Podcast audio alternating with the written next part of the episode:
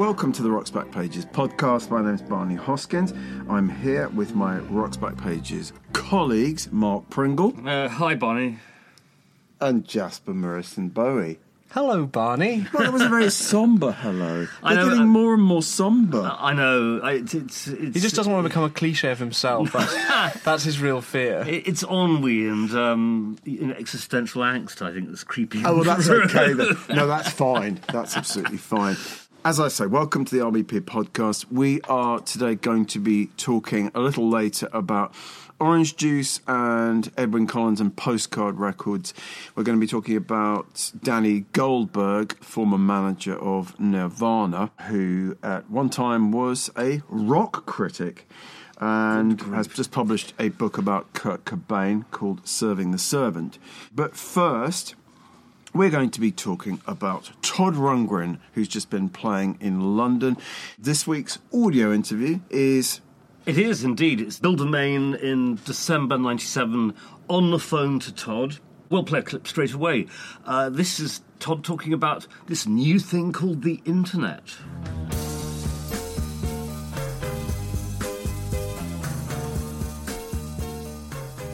this new idea of delivering online enables me to go back to a time when people wrote and recorded songs more or less all the time rather than in specific uh, uh, ch- chunks or time periods that related to the marketing of music.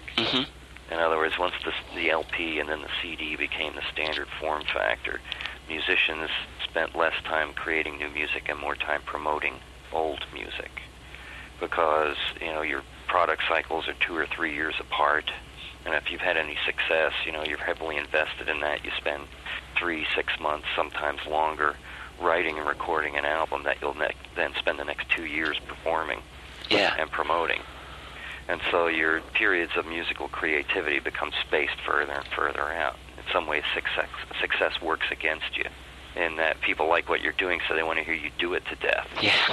They're less interested in new stuff. They're interested in stuff you've done already.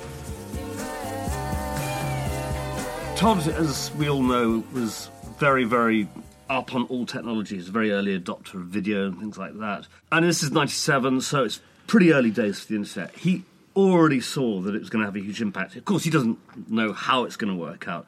But after that clip, he talks about the two year cycle of making an album where you'd re- spend, let's say, three or four months recording an album and then you tour it to death. And he said that he found that problematical as an artist, and he said he thinks a lot of bands found it difficult. He also then says how CDs have made it even worse because suddenly people expect at least 60 minutes of music on a CD. Yeah. And so as a songwriter, you have to produce so much more work. And he sees this possibility that by working online is you can basically do songs as individual events and Yeah. put them out. Mm. And he was totally right because you can also circumvent the whole publicization cycle Yeah. that goes with releasing an album. Yeah. And we're seeing more and more people just making a splash by releasing it straight away. You don't have to do all the build up publicity. Absolutely. And all of that sort of thing. He's really he's really up on Uh, it at that stage, I'm- which is pretty remarkable for Um, 1997. In 97, there was no social media as such, but he almost sort of anticipates it in the way he describes that music can be recorded and released. So, no, it's, it's very interesting. I mean, you're a big Todd fan, aren't you, Barney? He's my main man, or he's one of my main men. He really is. And as it happens, I interviewed him in that year as well, and I went to San Francisco where he was living at that point, and he was really embedded in the Silicon Valley Yep. as it was. As it was. Didn't he also emerging. invent the first graphics tablet? I think you may be right. I mean, he I, I was. mean, I was just reading his Wikipedia page came on air. So, but I thought that was funny. He's he, I mean, that's in 1980, so he's very much. Oh, I mean, been. I I think in many ways, one of the great sort of pitfalls, he's always been ahead of the curve and he's never really been able to take advantage of the Mm-hmm. curve. He's such a pioneer in so many ways. I mean, and, and, I- and I can remember when I visited him in San Francisco, he had everything on a laptop and he did a couple of shows and all of the kind of backing tracks were, were on this laptop that just sort of sat on top of an amplifier, and of course, inevitably it malfunctioned. and it, again, you know, talk about being too too far ahead of the curve. You know, he was experimenting with kind of synths and electronica Yeah. way before most people. So you go back to the early seventies.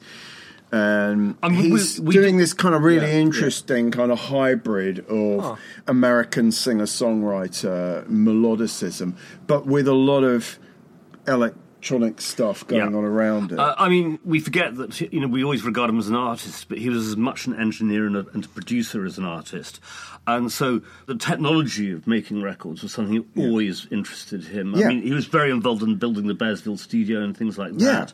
One thing about this interview is, I mean, it's it was the interview. Bill DeMain writes for the American songwriter, and the title can gives it away. It's basically essentially meant to be about Todd as a songwriter, and he talks about the whole process. We'll have a clip later when he talks about plagiarism and Yeah. originality. How he's gone. He says most writers they go from writing the personal stuff. Once they've run out of that, they start writing about generalizations. So he does talk about the process of writing songs and what he regards as a songwriter's job. Mm. I mean, it's curious because '97, his career had sort of Well, I mean, he'd been out in the commercial wilderness for quite Yeah. a few years, Yeah. really, at that point. And I think the album that came out that year was called With a Twist, and it was a kind of, you know, bossa nova That's right. revisiting of of some of his greatest He, songs. he, he is. Tw- in fact, the interview's hung around that. Yeah. and Bill keeps asking him, "Do you remember specific songs. You do you remember writing Yeah. that song?" And he says, "Well, not really." Yeah. um, I, I, the thing I was charmed by at the end of how he talks about how big an influence Yes were on Utopia. Yeah, I, I can remember. I did a very big. I mean, what came out of that interview in 1997, the one I did was the longest piece that Mojo ever ran. It was about twelve and a half thousand words, Blimey. and I and I interviewed sort of everyone. And I remember Bebe Buell, who Yeah, was yeah. his who was his great consort, Yeah. his, his girlfriend through the 70s, And then briefly, So- Elvis Costello's consort. yeah. See, I remember her saying, it was stuck in my mind that they'd wake up in their Greenwich Village house every morning and Todd would put on fucking Roundabout by Yes again. Not Roundabout again, Todd. I'd.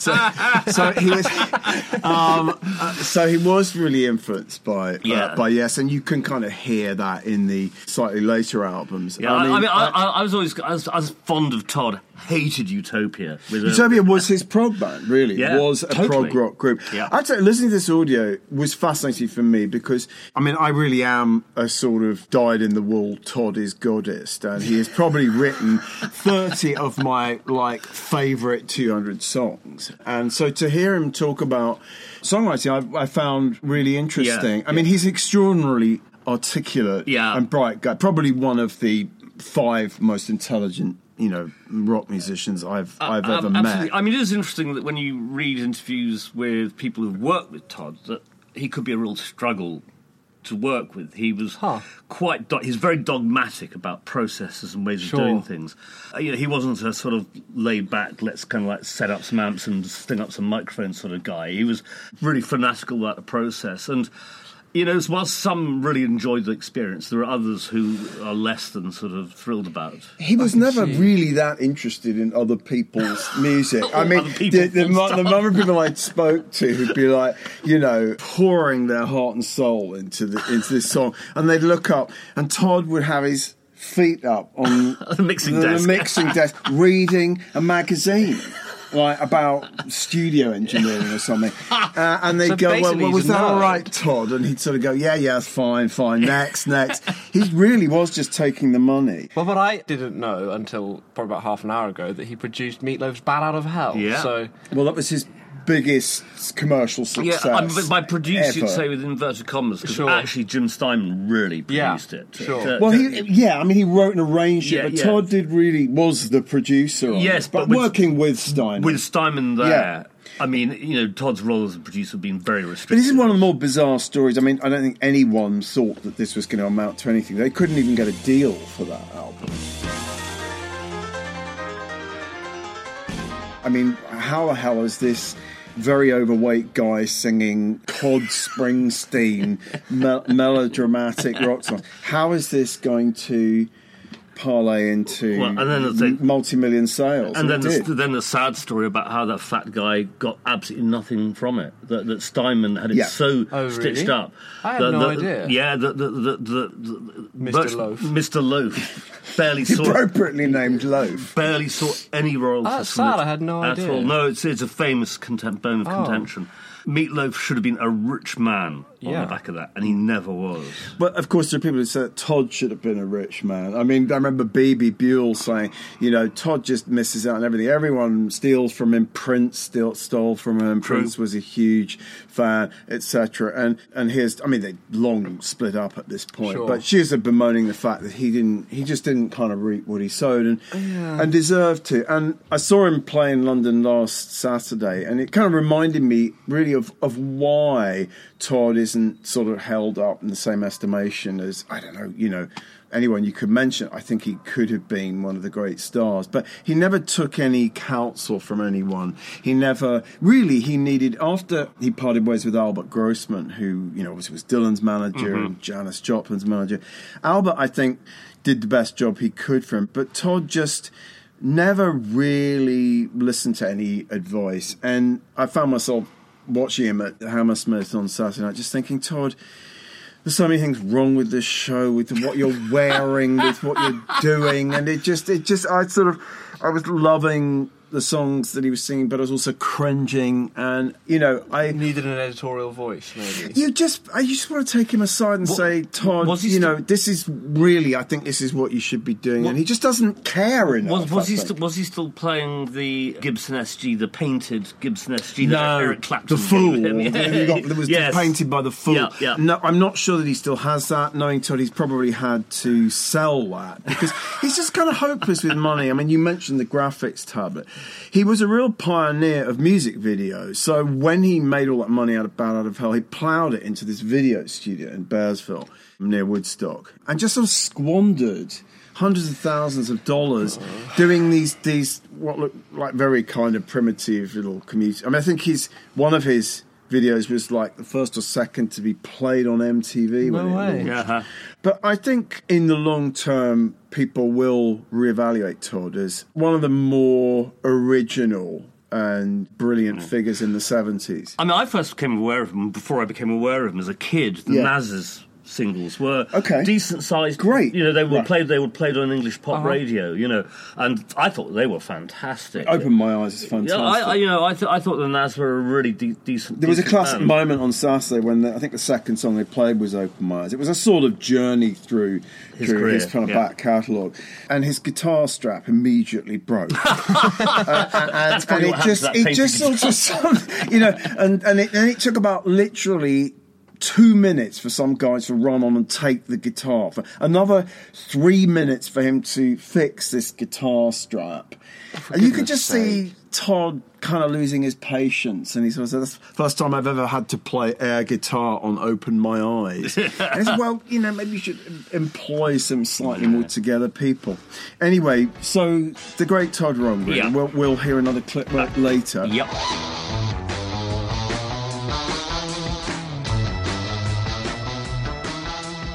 To turn our attention briefly to what is free on the homepage for the coming seven days. The feature is all about orange juice and postcard records. Edwyn Collins has a new album out. Edwyn was the the front man, the main man in, in Orange Juice. Mm-hmm. I don't know whether Mark, you ever had any strong feelings about Orange Juice. I mean, I like them enough. I, I, I like. I really like "Rip It Up" as a single. Their, Yes. their first, their first real hit. He's a baritone singer. I, I don't generally love baritone singers. It is a slight sort of, you know, and a very mannered, a very, very mannered. singer. but, but, but, I mean, I like them, but I think in a way they were pointing in a direction of a certain sort of English pop, which actually proved to be fairly ghastly. I mean, when I think of bands like Haircut 100, they are sort of like Orange Juice Light, you know? Yes. Um, all with their guitars high up on their the sort of twee school, the twee school. The Twee School. And, and there's an element of that. Postcard Records as a label, I think, is pretty interesting. There was a it was one of two labels in Scotland at that time, and it was a time of great regionalism in English music. It was Yes. the match to scene. There was a lot of stuff going happening in Liverpool with Echo and the Bunnymen and so on and so forth. And this was very much the Glasgow slash Edinburgh scene. Yeah. I thought that was really good for English music. I think regionalism Yeah. is good for music across the board, whether it's in America or, or where, whatever. Yeah. And one of the problems with the internet is it's sort of eroded regionalism. Or, Well, you get you get a different kind of factionalism in its Yeah, place, sure. right? Like you get pockets of communities that are digital regions, if you will. okay. I, I think, Okay, no, I, uh, but I, I do take your point. Yeah. I think as far as pop music goes, Yeah. it's sort of gone a bit. But as far as the rest of the niche that you can ex- niche niches that you can explore niches that you can explore. they were on postcard. the niches, yeah. They're the guitars up by, the- by, by the chins. Um, I think that what regionalism gave music, whether it's Southern Soul, Memphis, Muscle Shoals, and so on and so forth, was distinct sounds based around usually a handful of recording studios, a handful of record that is a very good point. Uh, uh, and that that is pretty much, Yeah, I'd say, I'd say I mean, is, is gone. partly because there are fewer recording studios as well, well, and everyone's doing everything in their bedrooms. I mean, in hip hop, there was the sort of the Atlanta sound, which you know happened. There is a sort of New Orleans sound Yep. and so on. You know, th- these things are like postcard are about communities of people. communities, mm. I think, is a big one, and gigs as well, and mm. venues yeah. as well as, as mm. that. Yeah. What, what did you think of? It's a time I remember very fondly, fun enough, but because I was just starting to write in the music press, I really associate that time with all these indie labels Yeah. and these scenes. And there Yeah. was something actually rather uh, endearing and charming and magical about it. And every week on the NME. the single of the week would be, you know, Yes. some twee band from, from Glasgow or wherever. And- Yes. And, and actually, there were a lot of really classic Yeah. little singles uh, put out in that time. You've got a very short period of time. Let's say if the Buzzcocks did Spiral Scratch in '76, kind of where it started, which is really. the Yeah. the kind of first DIY indie single.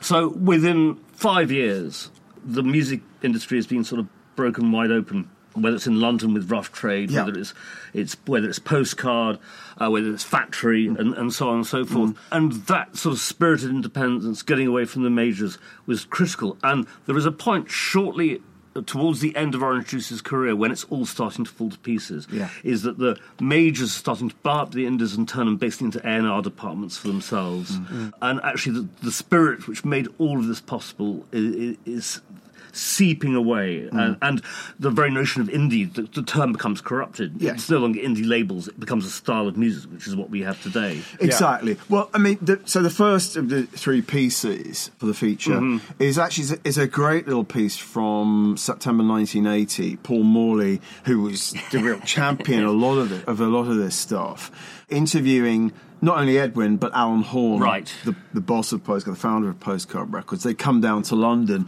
trying to get a deal. They're, they're sort of uh, uh, harassing John Peel, trying to get him to play the first Postcard single Yeah. and not getting a lot of joy out of out of Peely. So it's, it's a lovely little snapshot of these two chances. I had a quick look at the piece, and they're very sort of fervent in their aspirations to make it big with this indie label. yes. yeah, Well. I mean, Edwyn sort of says, I says something like, I'm kind of tired of this antagonism between the indie sensibility and commercial pop. Yeah, yeah. And, and in a way, that presages everything that happens. Yeah. I mean, they're moving out of this kind of skinny Velvet Underground sound of Mm-hmm. Yeah. a lot of indie bands at that time. The Velvets were the sort of Oh. the benchmark. Everybody kind of wanted to be a version of the Velvet Though Underground. which which velvets varied. Some wanted to be the Sister Ray Velvets, Sure. and some wanted to be the th- the third album, the Pretty Yes. Songs Velvets. Yes. And I'd say Orange Juice very much in the pretty, the third album, Pretty Songs sort of bracket. And also a lot of a lot of humour Yeah. Orange Juice had. I mean, charm and humour. But last week we were talking about Joy Division, obviously, and, and this they they're sort of like the opposite of Yes. Joy Division. There's an archness, there's a, there's a humour, there's a, there's a charm there. But probably at the end of the day.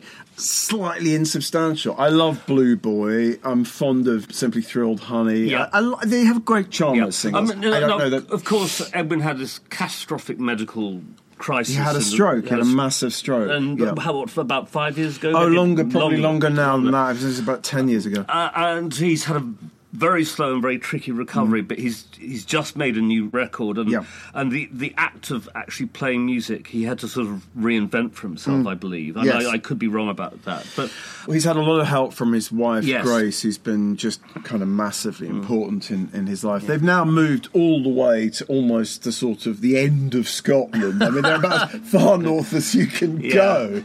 I just think he's a delightful guy, actually. And in that interview with Morley, and also the interview that we feature with Len Brown Yeah. um, around Edwyn's first solo album after Orange Juice broke up, so that's 1989, he's just really an interesting Yeah. and amusing We- man we with, with talk- real great reference We, points. we talked a little while back about another Paul Morley interview, but much, much later, um, just before the band, in fact, just when the band were about Band to was break breaking up, yeah. Hmm. He's kind of miserable because the band is breaking up and he's he's replaced the lineup several Twice, times. kind three times, yeah. And that was the first time I'd heard of Orange Juice. And I went and listened to them and watched one of their music videos. And what actually struck me most of all was that they looked like they could have been a band that are around now. Yeah. One of those hopeless pop revival, eh, sort of 80s revival pop bands like the 1975 kind of thing.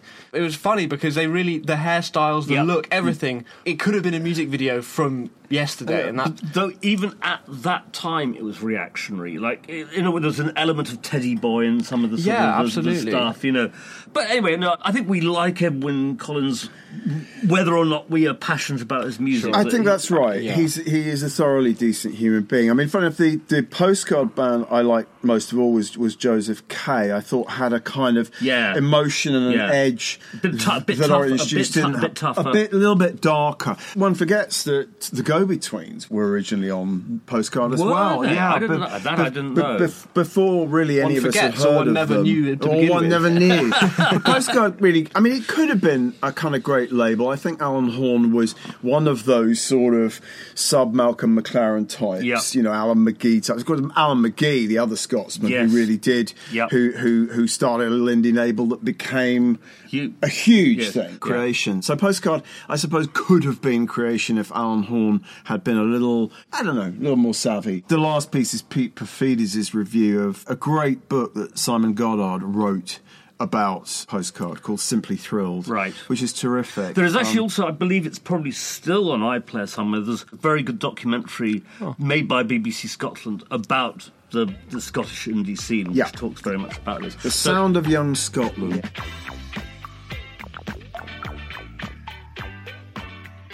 Moving on to the week's featured writer, Danny Goldberg.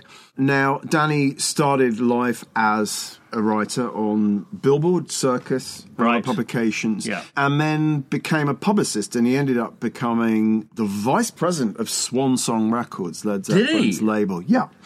Um, so he sort of got his foot in the door in the industry and became quite a bigwig. I mean, he ended up being the, I mean, the head of like Warner Brothers at one point. And I've interviewed Danny a couple of times and like him very much. He's written a number of books now, and, and as I said earlier, he's just published a book about his most famous client, Kurt Cobain. Uh, the picture of the two of them on, on the homepage is very funny. Splendid. Yeah, Danny was one half of Gold Mountain Entertainment in LA, and Nirvana became their biggest client. They also as it happened, managed Bonnie Raitt and others, Oh, but right, right. Nirvana they took on, and I think Danny played a pretty big part in turning this this you know grunge band from Washington State into the biggest band in the world. Yeah. So we, we've chosen three pieces from 1971. There's a quite a long piece about Alice Cooper, so it's pre-schools out. It's uh, it's pretty early. It's it's not the earliest. In fact, I will talk Yeah. later on about the possibly the earliest the earliest of Alice Cooper. of Alice Cooper. Yeah. But Circus in '71 was still a really good magazine. It stultified into a sort of a, a, a mag aimed at the Midwest, Quaalude swallowing, you know, hard rock sort of but market. it came free with with Quaaludes. Uh, Well, it came free with Quaaludes. taped onto the back Uh, cover.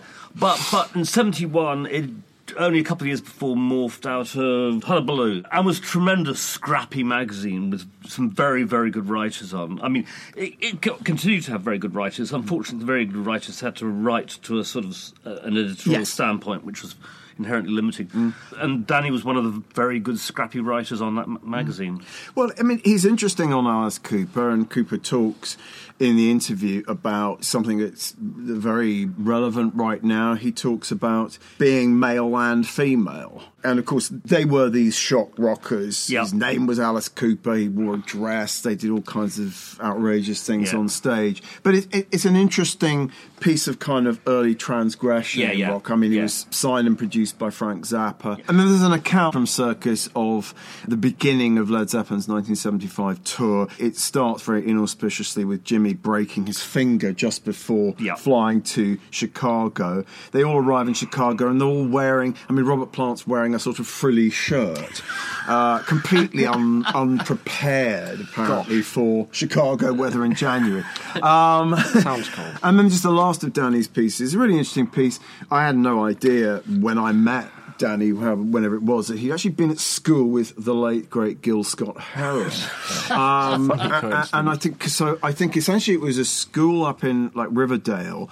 Um, Sorry, where's with- Riverdale? Riverdale, New York. It's, Right. So it's sort of north of the Bronx. I think I'm right in Mm-hmm. saying. And Danny went to this school, and it was essentially, I mean, pretty much everyone there was Jewish, but there were like five scholarship places. Right. And Gil Scott Heron was one of the scholarship Ah, boys. ah. And so it's a, a remarkable kind of account of being at school with Gil Scott Heron. And he talks about how they were assigned homework to write something about their childhoods. And they all did their, their rather predictable kind of accounts of what it was like growing up in suburban New York. And then and then apparently Gil took the floor and talked for sort of half an hour about growing up in Tennessee before moving Wow. to the East Coast. And he and Danny says it was it was so brilliant. You instantly knew this guy was going to be a great writer. Yeah. And there's no way you were ever going to be able to compare with him. So Fascinating. Yeah, really interesting. So so that's the free stuff on RBP. And at this point, of course, we turn our attention to what ain't free. Well, I ain't free. Right, starting off in Disc 1963, June Harris interviewing Gerry Marsden, the Gerry out of Gerry and the Pacemakers. And it's basically all about how he likes his women and how he, he gets to pull Another one, of the- the, another one of these 60s pieces about Women. blokes and, And women. women. Yeah, yeah. I mean, first, first of all, he calls them Judies, which is a very scarce oh. expression. I had I had heard the expression the first time, but it has rather sort of gone out of kind of common usage. Sort of the Scouse version of the Australian Sheila. Sheila. Exactly. Yeah, exactly. I mean, I know I'm not good looking. I'm not very tall, about five foot seven, but I get along with the Judas just fine. Mm. I bet you do, Gerry. The one thing the success has taught, I should really be doing this in a Scouse accent, but I can't do Go on, Scouse. try. No, no, I'm not going to try. Right. Can you the, do one- one? the one thing that success has taught me, well, the one thing success has taught, oh, come- just dry up, you two. The one thing success has taught me is how to dress. All the sloppy clothes are out. and No girl really likes to be seen with a boy who's untidy, you know.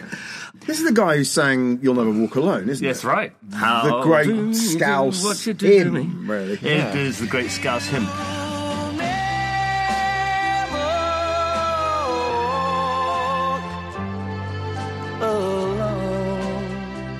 Moving on to what we've just been talking about. This is the wonderful John Mendelsohn, who we had as a guest a, a couple of months back on this podcast, writing for his student paper, the UCLA Daily Bruin, about a bizarre records night at the Shrine Auditorium, um, featuring headlining the Mothers of Invention, and support acts Alice Cooper and Wildman Fischer. Well, Wildman Fischer's a fairly interesting character.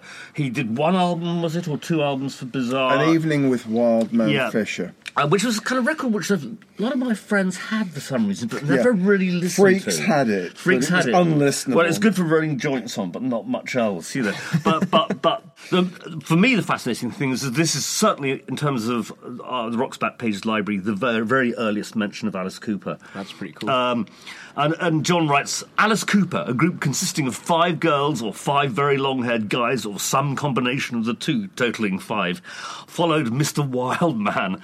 They are, after the crazy world of Arthur Brown, the second most visually freaky group in captivity. uh, um, it- it's, a, it's another splendid John Mendelsohn review. I mean, Oh, yeah. I can read him all day, even though I disagree with virtually every single assertion he'll make about anything.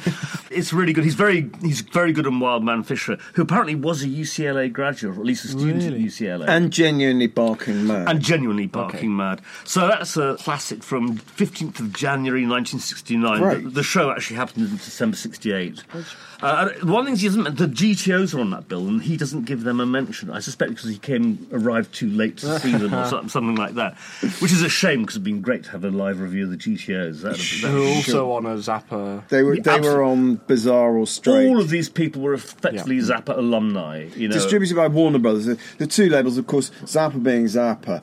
The freakier groups came out on the straight label, and the slightly less freaky groups came out on the bizarre label. Alice Cooper made no real ripples at that time, and I had to transfer first of all to Detroit and then to New York to make it again uh, a, a couple of years later. I mean, we talked about 1971, Yeah. piece you were just talking about, and that's exactly that.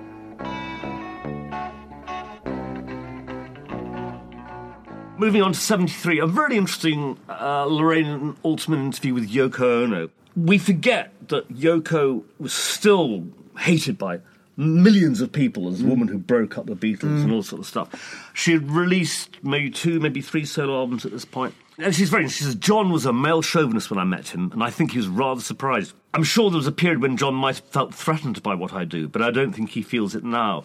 This is pretty interesting. You know, this is a genuine relationship, which, despite its rocky moments, was incredibly important to both of them.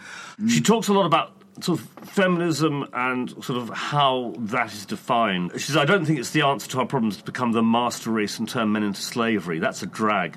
But she, she but she does Drag. That's a drag. That's a drag, man. Um, and she says also, going back to what I was saying earlier, she says, I think there's a definite, almost determined hatred towards me in the business. There's all these sorts of snide remarks. But I think that's still the case in Yes. a way. I mean, well, yeah. she's kind of, I think, well, being becoming the widow. Yeah. Actually elevated her away from that. Sure. You know, curiously. Yeah. It, it but people, a but people still don't like. People still kind of don't like what she don't does. like what don't like what she does. But there's a sort of sneering thing about it. Oh, she's kind of just a bit mm. nuts or whatever. I, don't know. I, I think that was certainly the case in the past. I, I think that the moment she became the widow, that actually a lot of people who disliked her started treating her with a curious kind of almost too much reverence mm. in, in hmm. some ways. Almost, Yes. almost went too too far. But again, the I other mean, way. isn't that again just a case of not treating her for herself, but treating her for that- her relationship with? that's a that's a very John good that's a very Lennon. good point indeed. I, I mean, I actually kind of her artwork. She was part of the Fluxus group, who are a Yeah. very very interesting group. I think she was a serious artist, though she made some excruciatingly awful films. You know, we got to let's not kind of. But but her records, the the stuff I like was the very early stuff when she's absolutely wild, caterwauling Yeah. woman. And uh, I, the the more she straightened out as a musician, the less interesting she was to me. I'll always forgive her everything for Walking on Thin Ice, that extraordinary record that came out after Lennon's death. Right. And also, I think there's really good stuff on Approximately Infinite Universe. Yes. is, is an Uh, amazing I- I- record. I think so. As footnotes, it's, it's worth mentioning here that two of our writers played quite big parts in the John and Yoko story. So Miles, Yes. Barry Miles, it was at Introduce his them. it, it was at his Indica bookshop Yeah. in London that they that they first met when she was exhibiting in London. And this is written by Loraine Alterman, of course, who is really one of our most important writers. Yes. I would say she was writing for the Detroit Free Press. Free Press in the mid '60s, Yeah, a sort covering of, yeah. sort of teen writer, but with a real slant on, on Yes. rock and roll music. And And she got quite close to some of these people, including John and Yoko. Yeah. And just little known fact today that she married the great actor Peter Boyle. Yes. And John and Yoko were there, and John Lennon was Peter's best man Wow. at their wedding. Huh. And um, that's great. Is a I little actually met her at this day. huge apartment she's got on the Upper East Side, overlooking the East River. And John and Yoko had been in that apartment. Uh, Pe- Peter Boyle, I think, had died in that apartment, and it was so you got a sense Yeah, that this woman was really very well Um, connected. I have a huge amount of time for her. I mean, she's, as I said, she starts off as a very young teen writer for the Yes, Detroit Free Press. I mean, she's, really she herself is like 17 or 18. She's writing this column. And it, it is a fanish type column. But even then, she's getting some interesting barbs about stuff or anything.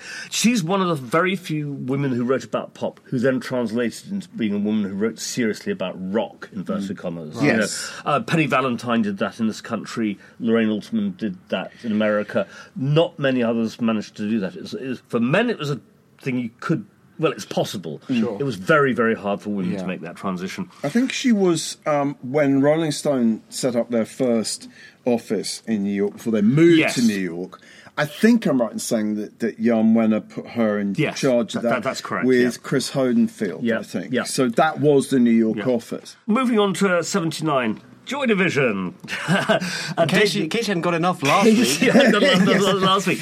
Well, in fact, the, a lot of what I'm going to be talking about is a weird echo of last week. But uh, talking about this, Dave McCulloch, who, if is a anyone out there, piece, actually. if, if anyone out there knows of Dave McCulloch or his family's whereabouts, get in touch with us. He via- appears to have disappeared without trace. we can't reach him. We're running his stuff with sort of strictly speaking without permission. We'd like to do it properly. So if, if anyone knows his whereabouts or any relatives of his whereabouts, that'd be brilliant. He goes to Strawberry Studios in Stockport to meet the band. He himself is something of a fan. The photographer Slattery isn't. And it starts off okay. The band are a bit wary of these journalist presence.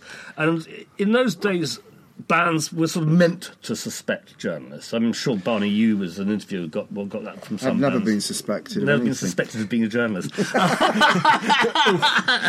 um, Ian Curtis says, "Yeah, I'm a total pessimist. I suppose. I mean, our first single got bad. I mean, unfavourable, but I thought very well written reviews, which is funny. Anyway, the whole interview basically starts going tits up in a hurry." McCulloch writes, Soon it is the bearded bassist who takes control of all the verbal rallies, with a bludgeoning, clumsy style, revealing raging neurotic symptoms as he tells me everything in inverse, ironic confessions. So you're saying the lyrics are pessimistic then, are you? He bawls as slashing at myself, knowing I hadn't so much as mentioned the word pessimistic throughout the conversation. Can't help but start laughing. Oh, fuck off, the bearded one tells me. I switch the tape off and get up to leave. Sorry, do you want a drink? It goes downhill from there. Then they stay and see the band playing live that night. And McCulloch, who had previously been a real fan of the band, by the end of the evening, Not really into it. doesn't like them at all. Um, it- it- It's a good piece, though. I, I, I like his it- writing. it- it- it's, it's pretty. He's, he's not a good stylist as a writer, but he, he's he, he's quite good at vividly yeah, reporting what exactly. It what kind of puts you in the situation. Yeah, He tends to get slightly overlooked in the story of kind of music journalism in Yeah. that era, doesn't he? I mean, and most people you think of Joy Division at that period, and it's it's always John Savage or Paul Morley Yeah. writing about them. Sometimes Chris Bohn, um, but, But he- McCulloch actually does get to interview them. They didn't do many interviews. There That's aren't- right. There aren't many instances of Ian Curtis actually speaking. that's right. And the other guy, of course, is Mick Middles. Mick Middles, uh, of who, course, who yeah. was uh, you know Mr. Manchester. So anyway, it's a great piece, and it's really good reading it in the light of the reverence with which Joy Division, as we talked about Sure. last week, held.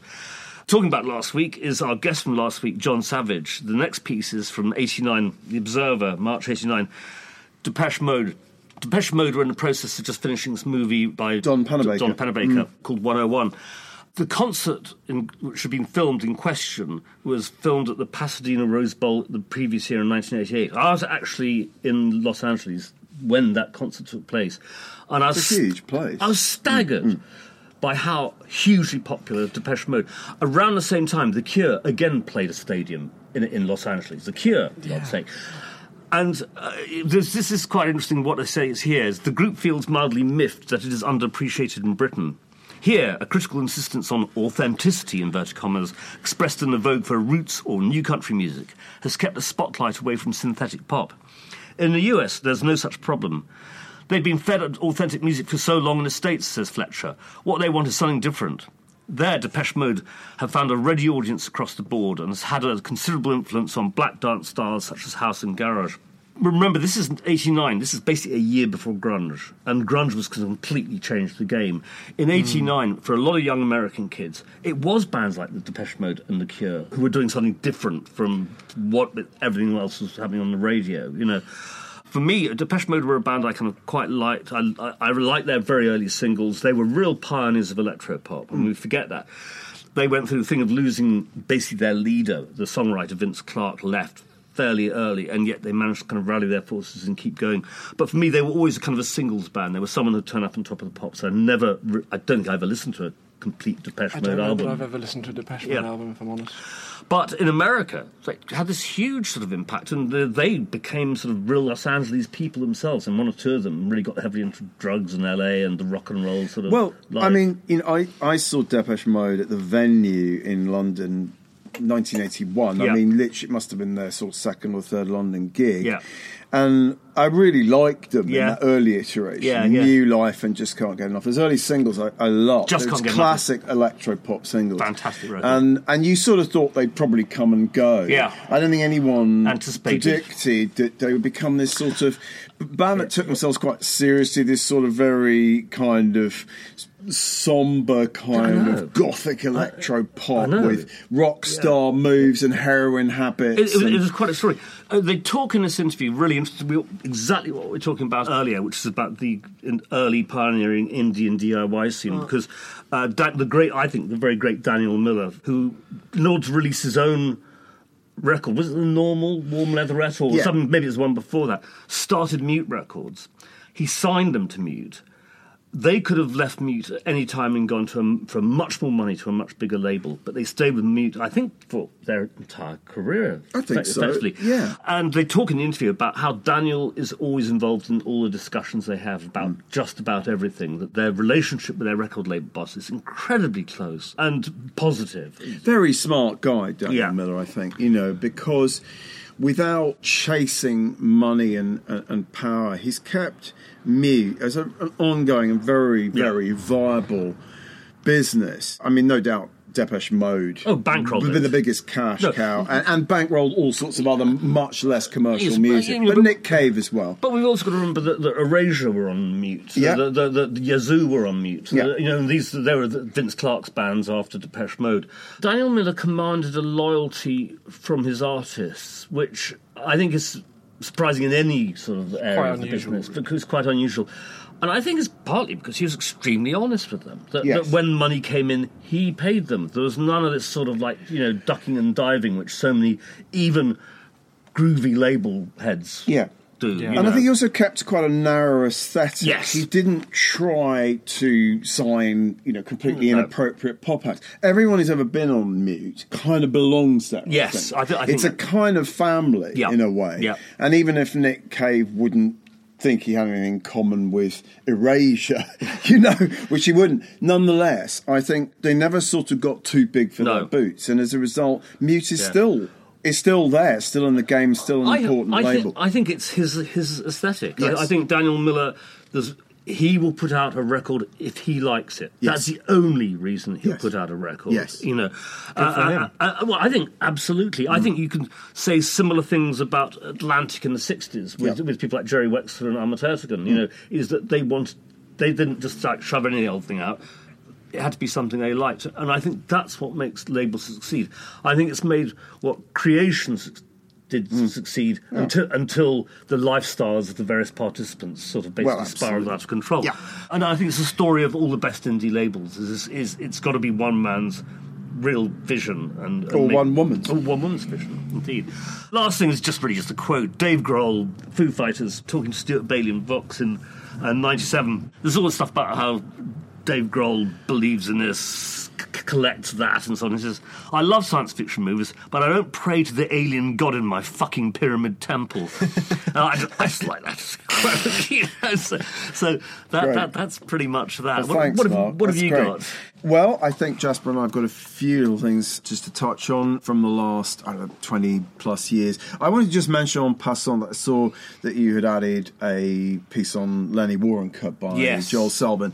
And that was nice to see. And it's particularly about these three albums that Lenny essentially produced Yes. at the beginning of his Warner Brothers slash reprise career. Yeah. So, so it was the first Randy Newman album, it was the first Ry Cooder album, Yeah. and it was this Everly Brothers album called Roots, which is really very important record in terms of you know kind of Americana, country rock, alternative country. Anyway, it's just it's a great a great little piece acknowledging what an incredibly tasteful, Yeah. smart guy Uh, Waronker is. I found it sad in that he- the year before he had been basically pushed out of Warner's along with Mo Ostin, who had been his old boss. You know, They were for- all they were all given the heave Uh, uh, and that, that was, I think, really the time when the music industry turned sour for a lot of us in terms of, you know, what it meant. That it was all about the bottom line, nothing to do with, in fact, what I've just been talking about in terms of the independent labels, about Mm. identity and so on and so forth. Uh, Lenny Waronker was a, a proper good record man. He really was. I mean, Yeah. that sound, that kind of Burbank sound, Yeah. I think, is still one of my favourite sounds. They, of course, went to DreamWorks. David Geffen brought Mo Ostin and Lenny and I think some other Mm-hmm. Warner's people to DreamWorks. And the idea was that we're going to somehow kind of Recreate. replicate the aesthetic and sense, but it didn't quite happen. It could have been great. I mean, DreamWorks still exists as a movie studio and so forth. The other, um, there's a great piece by the wonderful Jaan Uhelszki on the Stooges from 2007. I love the way Jan just writes sort of unapologetically about about Iggy's member. Um, it's just a, it's a, uh, and she's known Iggy for kind of you know donkeys Yeah. years. They knew each other in Detroit, beginning of the Stooges story. So that's, that, that- that's a terrific piece. She's great. She She's- is wonderful. yeah. We, we, we love Jan. And um, there's a piece from 2013, Paul Morley, bemoaning the fact that this Rolling Stones are headlining Glastonbury. And finally, from my side, a piece by Simon Reynolds about Burial's album Untrue, which is one of my absolute favourite Burial records. is A fascinating really- piece. yeah. Are you a fan of Um, Burial? yeah, I'm a fan of Burial. Uh, to me, he is like one of the only guys that's come out of London in the last 15 years who I would say is a genius. Just the two albums he's made and a bunch of EPs. And Simon is saying this is why it's the most important electronic music album of the super 21st century. influential. Something I like mean, that. his stuff has been. I think if you if you think about music. any electronic music producer of the last kind of fifteen years who's made something that you like, it's probably been influenced. They they probably like Burial, even if even if you don't know it, kind of. Well, of that's thing. good to hear. Everyone who I speak to is involved in electronic music thinks Burial's great. So I'm really pleased to hear that because he's such an enigmatic and indeed Yeah. sort of almost invisible Yes. figure, isn't it? No one really knows who he is. I think those records are, you know, they're both they're both kind of very they're spooky, but they're incredibly moving as Yeah. well. I mean, they are the Great sound of sort of disenfranchised urban youth Yeah. in this century, aren't they? And uh, anyway, so over to you for some I've got some a, other a few pieces. First of which is a Mel C album review that I, I initially thought Mel C of the Spice Girls, of course, Sporty Spice. Right. I thought it was a, a feature about her not wanting to rejoin the Spice Girls reunion, Yeah. which was at the time on the cards. This is 2003. Lisa Verrico writing in the Times. It turns out it's an album review of her second solo album, Reason. And then there are two more album reviews. It's sort of long set of album reviews. An album review of Moloko's Statues and Clipse's Lord Willin. More on that in a sec. Mm-hmm. But I, she's funny about Mel C's Reason. There is a hitch, however. Reason just isn't a cool album. it's partly that Mel's voice is so soulless that she's trying so hard to please everyone. Uh, You know, she's quite complimentary about Mel C and her decision not to want to be part of the Spice Girls Sure. again.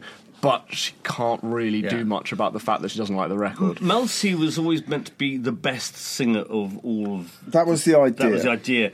But as you say, exposed by itself. I mean, I was pretty fond of the Spice Girls. I thought they had a mad sort of batty charm Yeah. at the time, sort of you know antidote to all kinds of ghastly muck that was happening.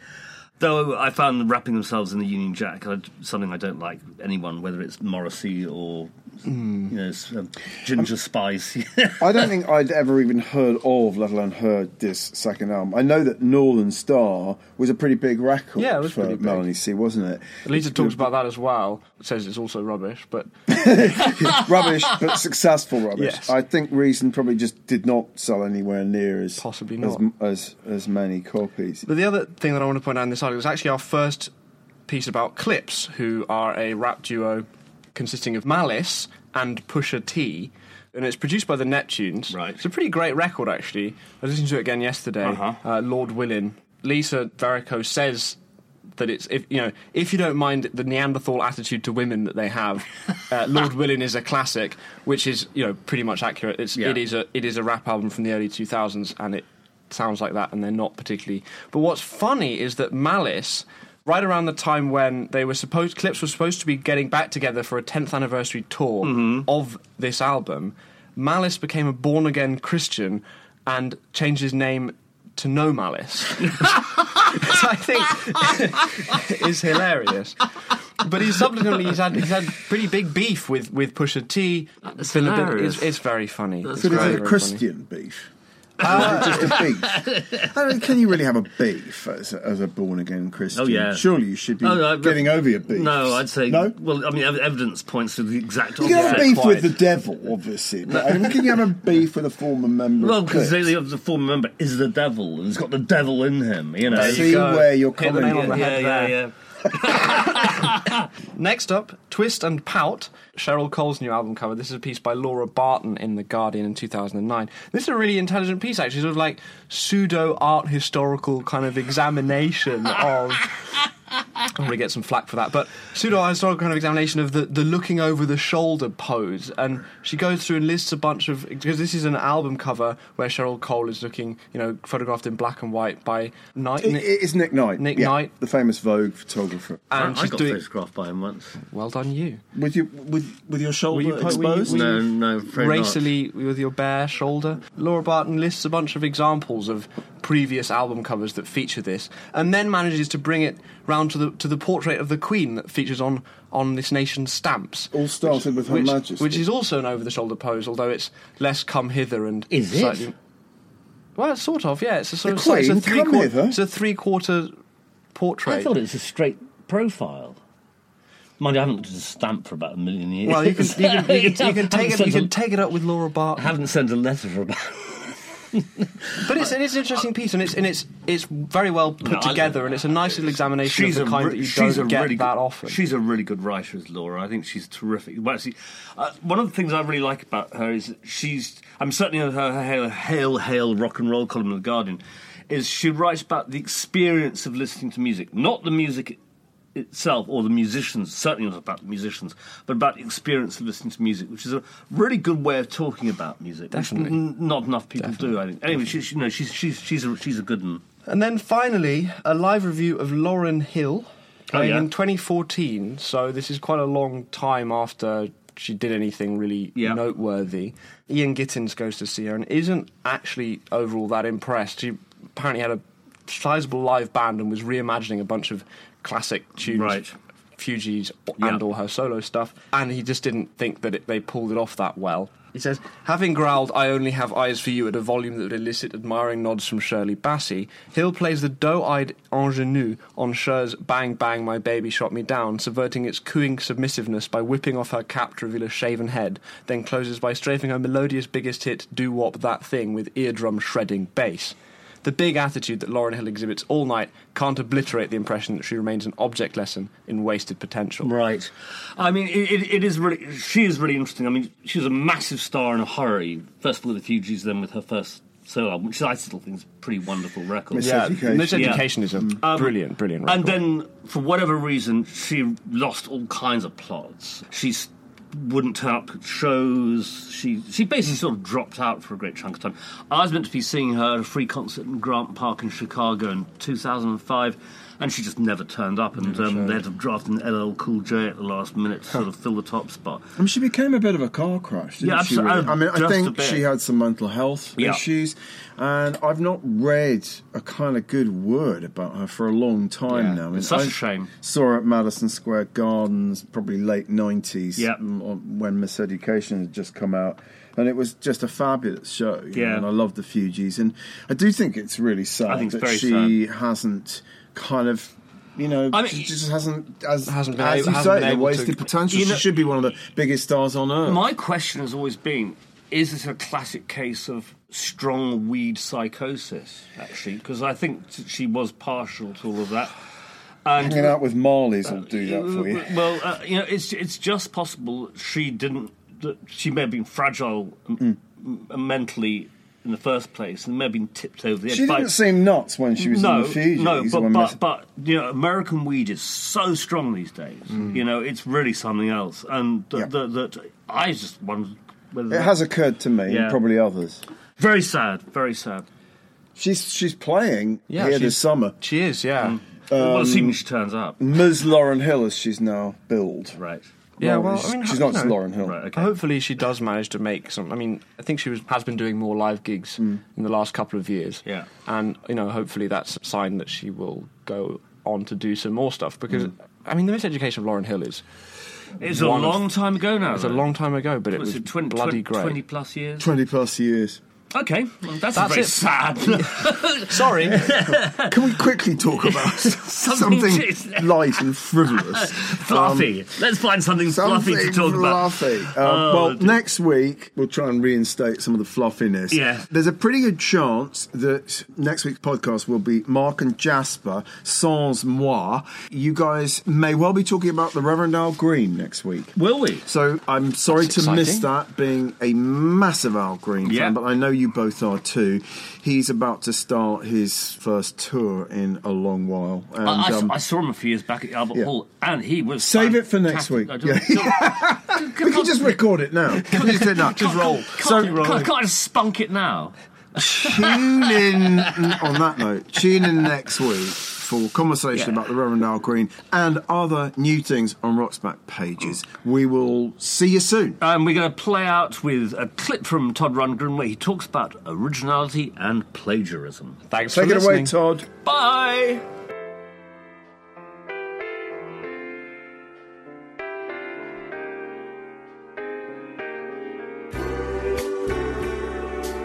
I realized at some point how easy it was to plagiarize and uh, how often one plagiarizes.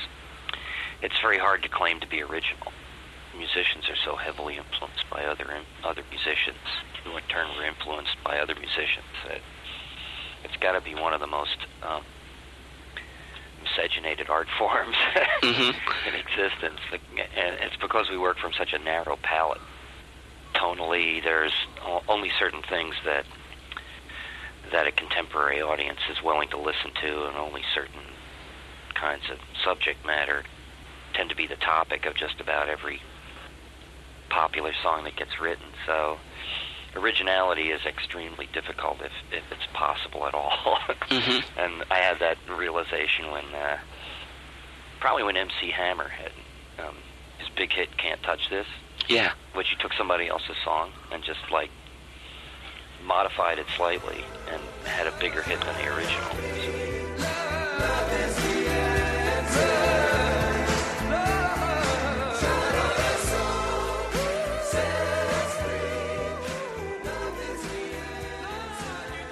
That was Todd Rundgren in conversation with Bill DeMain in 1997, concluding this week's Rocks Back Pages podcast. The hosts were Barney Hoskyns and Mark Pringle, and it was co-hosted and produced by Jasper Murison Bowie. For a list of articles discussed and full show notes, please visit rocksbackpages.com forward slash podcast. You can find thousands of articles, as well as hundreds of full-length audio interviews at rocksbackpages.com. How do